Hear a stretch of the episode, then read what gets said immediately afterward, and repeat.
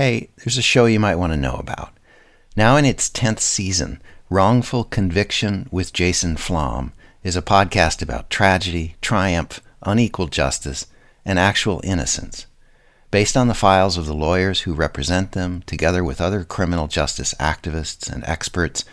Wrongful Conviction with Jason Flom features interviews with men and women who have spent years in prison for crimes they did not commit, some of them having even been sentenced to death.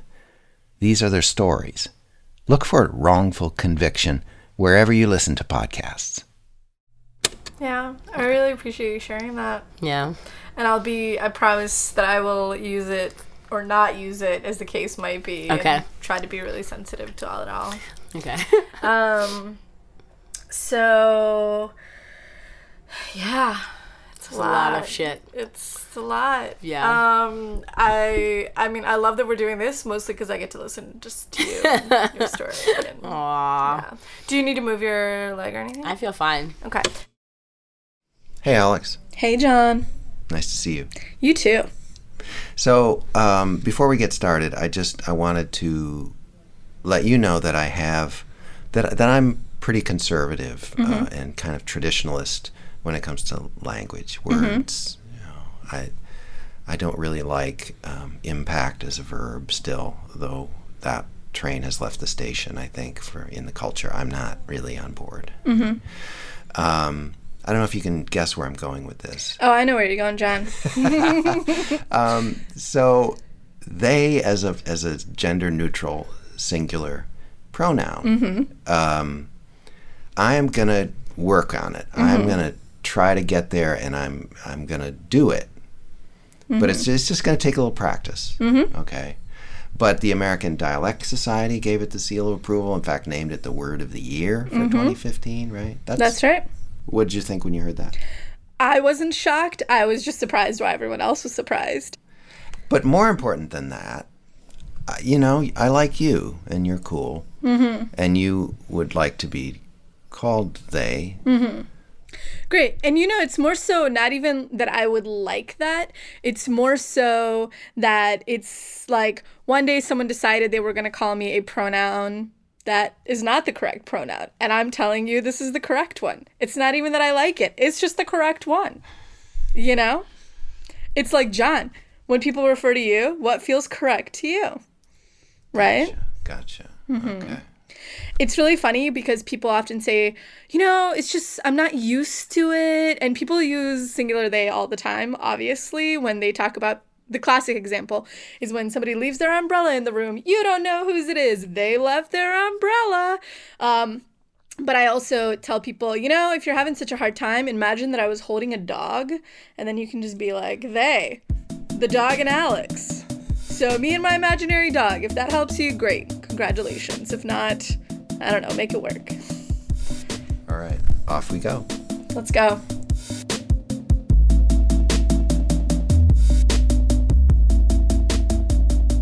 I'm John Bewin. It's Scene on Radio, episode 15.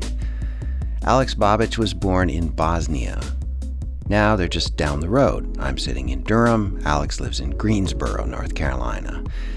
Alex came over to CDS in the summer of 2015 for our advanced audio boot camp course, Making It Sing. That week they made a version of this piece about their friend Laila Nur. It's part profile, part tribute. Really, it's a kind of heartfelt audio love letter. I liked the piece so much I asked Alex to work up a version for the podcast. As Alex puts it, it's the story of a white immigrant troublemaker from Eastern Europe, a black revolutionary musician from New York City, and how one of them saves the other. Speaking of language, there's some of the adult variety in the piece, F words and so on, just in case you need to know that. In 1991, I was in the first grade in Sarajevo, Bosnia. Midway through the year, my parents pulled me out of school because suddenly Bosnia was in the midst of a civil war. Soon after that, I was wounded by 7 shrapnel from a grenade that landed in front of my house. So my mother and I spent the next 4 years living in an underground bomb shelter in our neighborhood. I bet your neighborhood doesn't have one of those. After escaping the war, my parents and I came to the United States as refugees. I went to public school, got kicked out of the English as second language program because I talked too much. And still, somehow I made it to college. In those days, I was so depressed that I slept until I had to go to class, and after class, I would go right back to sleep. I hardly did anything else. You get the idea. But then I joined a radical drum corps and made lots of great friends. There were many ups and downs in those days. And so one day while I practiced, I look across the train tracks from our gravel parking lot, and there was Laila. And I saw Cackalack Thunder playing drums and being radical and sexy. And I was just like, oh my God, who are these like really hot, grungy looking gay people? Like, you know, these homos. And then the first person to open their goddamn mouth to me is Alex. Don't be scared. Act like a ghetto black woman. Come on, come over here. We're fine. No, come over here. We're fine. Come on over. And I was just kind of like, oh shit. It's symbolic that Laila and I first met across the train tracks. On paper, we're very different. But in reality, at least I'd like to think, we are very fond of each other. Look, I think you're an asshole. And I was like, oh my God, I think you're an asshole. Okay. This banter does something for the both of us. Like, it was healing. Fucking genuine communication was just healing. And it was beautiful. Though just in case it's unclear, this is how Laila really feels about me. And then I've loved you ever since. You're my favorite. Let's hear that again. You're my favorite. You're my favorite white person. I was thinking about that also recently when I was like, I'm not going to be having white people all up in my like most intimate, my most safe space. And then I was like, besides Alex, you know. For you to understand how I became Laila's favorite white person, let's start with who she is. Yeah.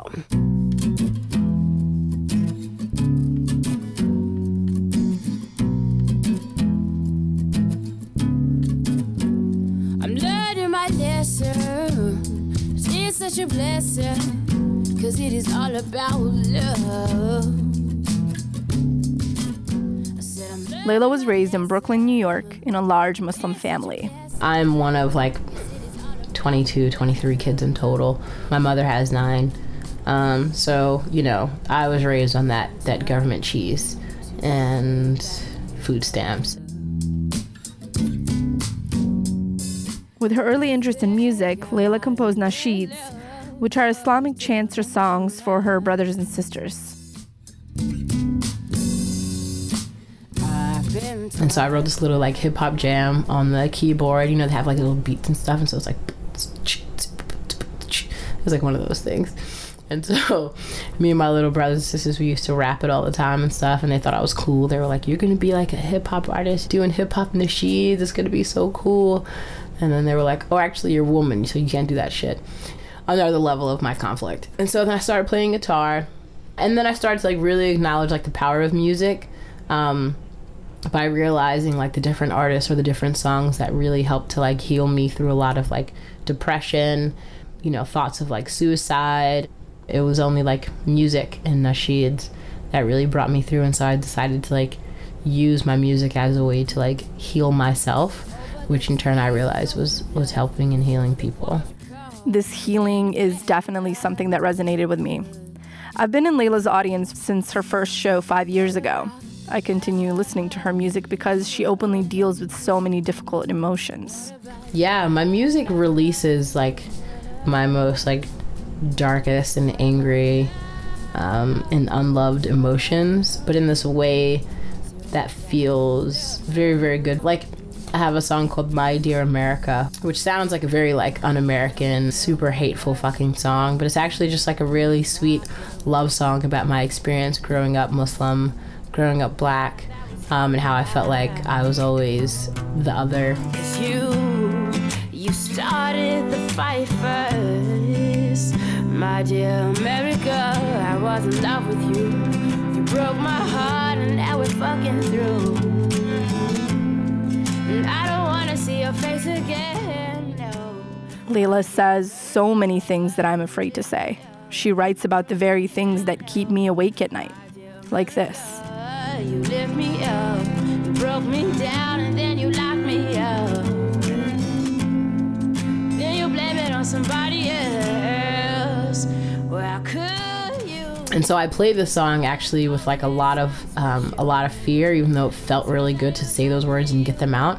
And then like gradually folks would tell me how much that song, you know, meant to them, that like finally there was something that explained what it was they were experiencing also in America. Well, my mama told me to be on top. You must stand on others with a ruthless heart. And you've always been number one. I spent so many years avoiding my emotions. And here was Laila in my face with the truth at every single show. A perfect example of this is Laila's song, Palestine. Well, hello, girl. What's your name? I love your curves and your pretty face, but I heard that you were raped by men in uniform. And at one show, instead of singing the word Palestine, Laila sang, "My Pretty Bosnia." And I just lost it. My pretty Palestine, Palestine, oh you are my mind, my love, Palestine, Palestine. And I'm not the only one that cried at her shows. But before I get to that story, it's important to say that Laila's family has not supported her in a substantial way since she came out to them as a lesbian. Gradually, between the ages of like 15 to 17, 18, I came out of the closet. And it was like a very crazy time period. After that, my family was just straight up just like absolute rejection. No, you gotta leave. This is crazy. It's gross. It's a disease. It's blasphemous. How can we help you? How can we save you? You know, there were all those different processes. And so for a long time, I fought for my family's acceptance. And although that acceptance has not come, even her family was moved by her music. My mother and my stepmother, Khadija, they came to my show. This is the first and only show any of my family has ever come to. Up walks my mother, Muslim woman, covered head to toe. My stepmother, also the same. I was already nervous, now I'm like shitting bricks. And I remember during one of the songs about children being mistreated, people holding on to their prejudices so much that they would rather see a person die than to like change their mind. And I remember singing that song and seeing my mother and my stepmother crying. Since then, Laila wrote a very personal song called Umi, which means mother in Arabic.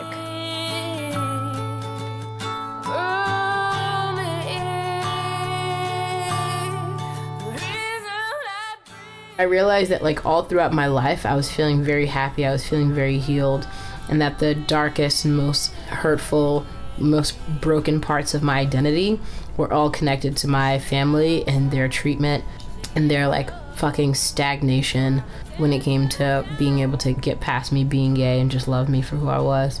And so it actually probably wasn't until like 2 years ago. I felt like the best thing for me to do as a person to be able to like grow and heal and move on and find intentional and consensual family was to let go of that baggage, that homophobic shit that I grew up in. Well, don't you know I'm a hero, so I must fight until I die. Laila doesn't dwell in her struggle.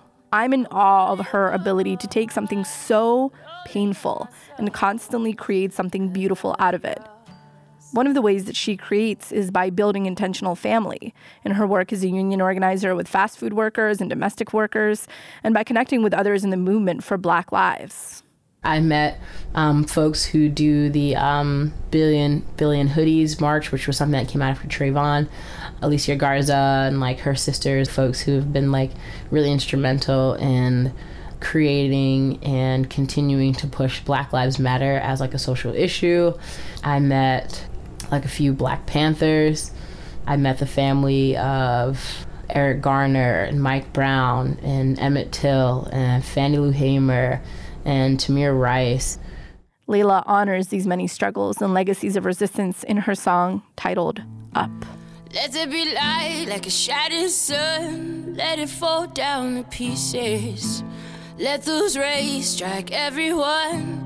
Trying to start a revolution. We go to them with our problems. They ain't got no solution. There's only one thing left to do. It's time to wake up, up, up. Cause here they come. They all got guns and maybe you got guns. Whether pushing in the streets or working at fast food, best believe that's what they want you to do. You protest in peace and they will mace you in your face. Stick a flower in it, rifle they fire it anyway. You organize the streets and they might blow you to your grave, but every fighter in their grave has brought us closer to change. Regardless of what they say, voting every 8 years won't do it. They make us empty promises, we tried to hold them to it. You miss a house, baby boy, they gonna hold you to it. They will show up to your home and show you you could lose it all. Well, Wednesday I turn. She says, they will show up to your home and show you you could lose it all. And I nearly did lose it all. My best childhood friend was killed in front of her mother and sister. My childhood home was seized and eventually turned into a hotel. These are all seemingly different experiences than Laila's, but I think that we see a lot of ourselves in each other's struggle. We've both been through poverty and violence and deaths of people that we love. Well, Wednesday I turn. Take back that shit that they know they ain't earned. Take back that White House our money paid for. When they raise the price of food, then refuse to pay us more. Damn. So now we starving in the streets. They flying private jets just to find something to eat. No child left behind, so they drag them by their feet. And when we try to free them... Living with post-traumatic stress disorder has often made me feel like I live in my own world, and no one else understands what it's like to live there. But Laila does. She says the things that I'm thinking, but I'm sometimes too afraid to say. Like, when we try to free their mind, they sick their police on us. And when we try to free their mind, they sick their police on us. She says what I'm thinking in response to yet another shooting, yet another incident of police violence. In response to my own memories, the world feels less lonely with Laila because she always sees a way out. They ain't got no solutions. There's only one thing left to do. It's time to try love, love, love. Love for that neighbor, love for that hater, love for the kids. This message of mobilization also extends to kids. Laila's social justice anthems for young people include a song called Boy. Boy uplifts transgender identity and makes topics of gender identity accessible to kids. Well, you see, I can see exactly what you think. This gender-bending life is too confusing, no. Listen to what I say. Well, I still longboard and I still love water today. I'm your son before I was your daughter, but I'm exactly the same. Fill my heart and love me now that I am a boy. Love me now that I am a boy. Even though I was your little girl before, please, mother. Although a lot of our friendship is focused on our individual and collective struggles, I just want to be clear that Laila and I mostly laugh together.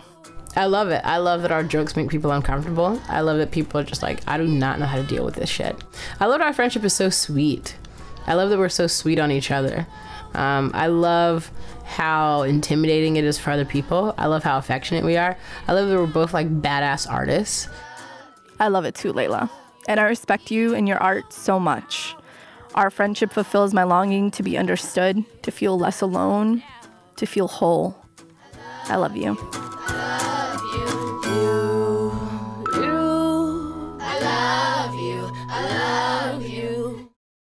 Now I feel like I'm becoming more firmly just a radical Black queer woman, and that feels really fucking good. Now I've been waiting on you, and who knows how long this wait has been, 'cause I never knew I was waiting at all. Laila Nur in that piece produced by her friend, Alex Bobic. You can learn more about Laila and her music at LailaNurMusic.com. That's LailaNurMusic.com. Props to Shay Shackelford, the very fine producer and editor who comes down from Montreal every summer to help with our audio camps for grown-ups.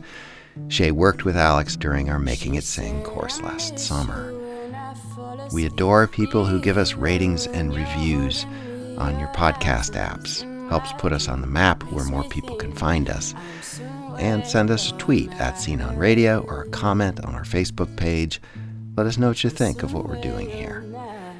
Want to let you know about another thing we're doing here. I'm working on a community storytelling project here in Durham with North Carolina Public Radio, WUNC, our excellent public radio station in this area, and with Localore, the national initiative from AIR, the Association of Independents in Radio.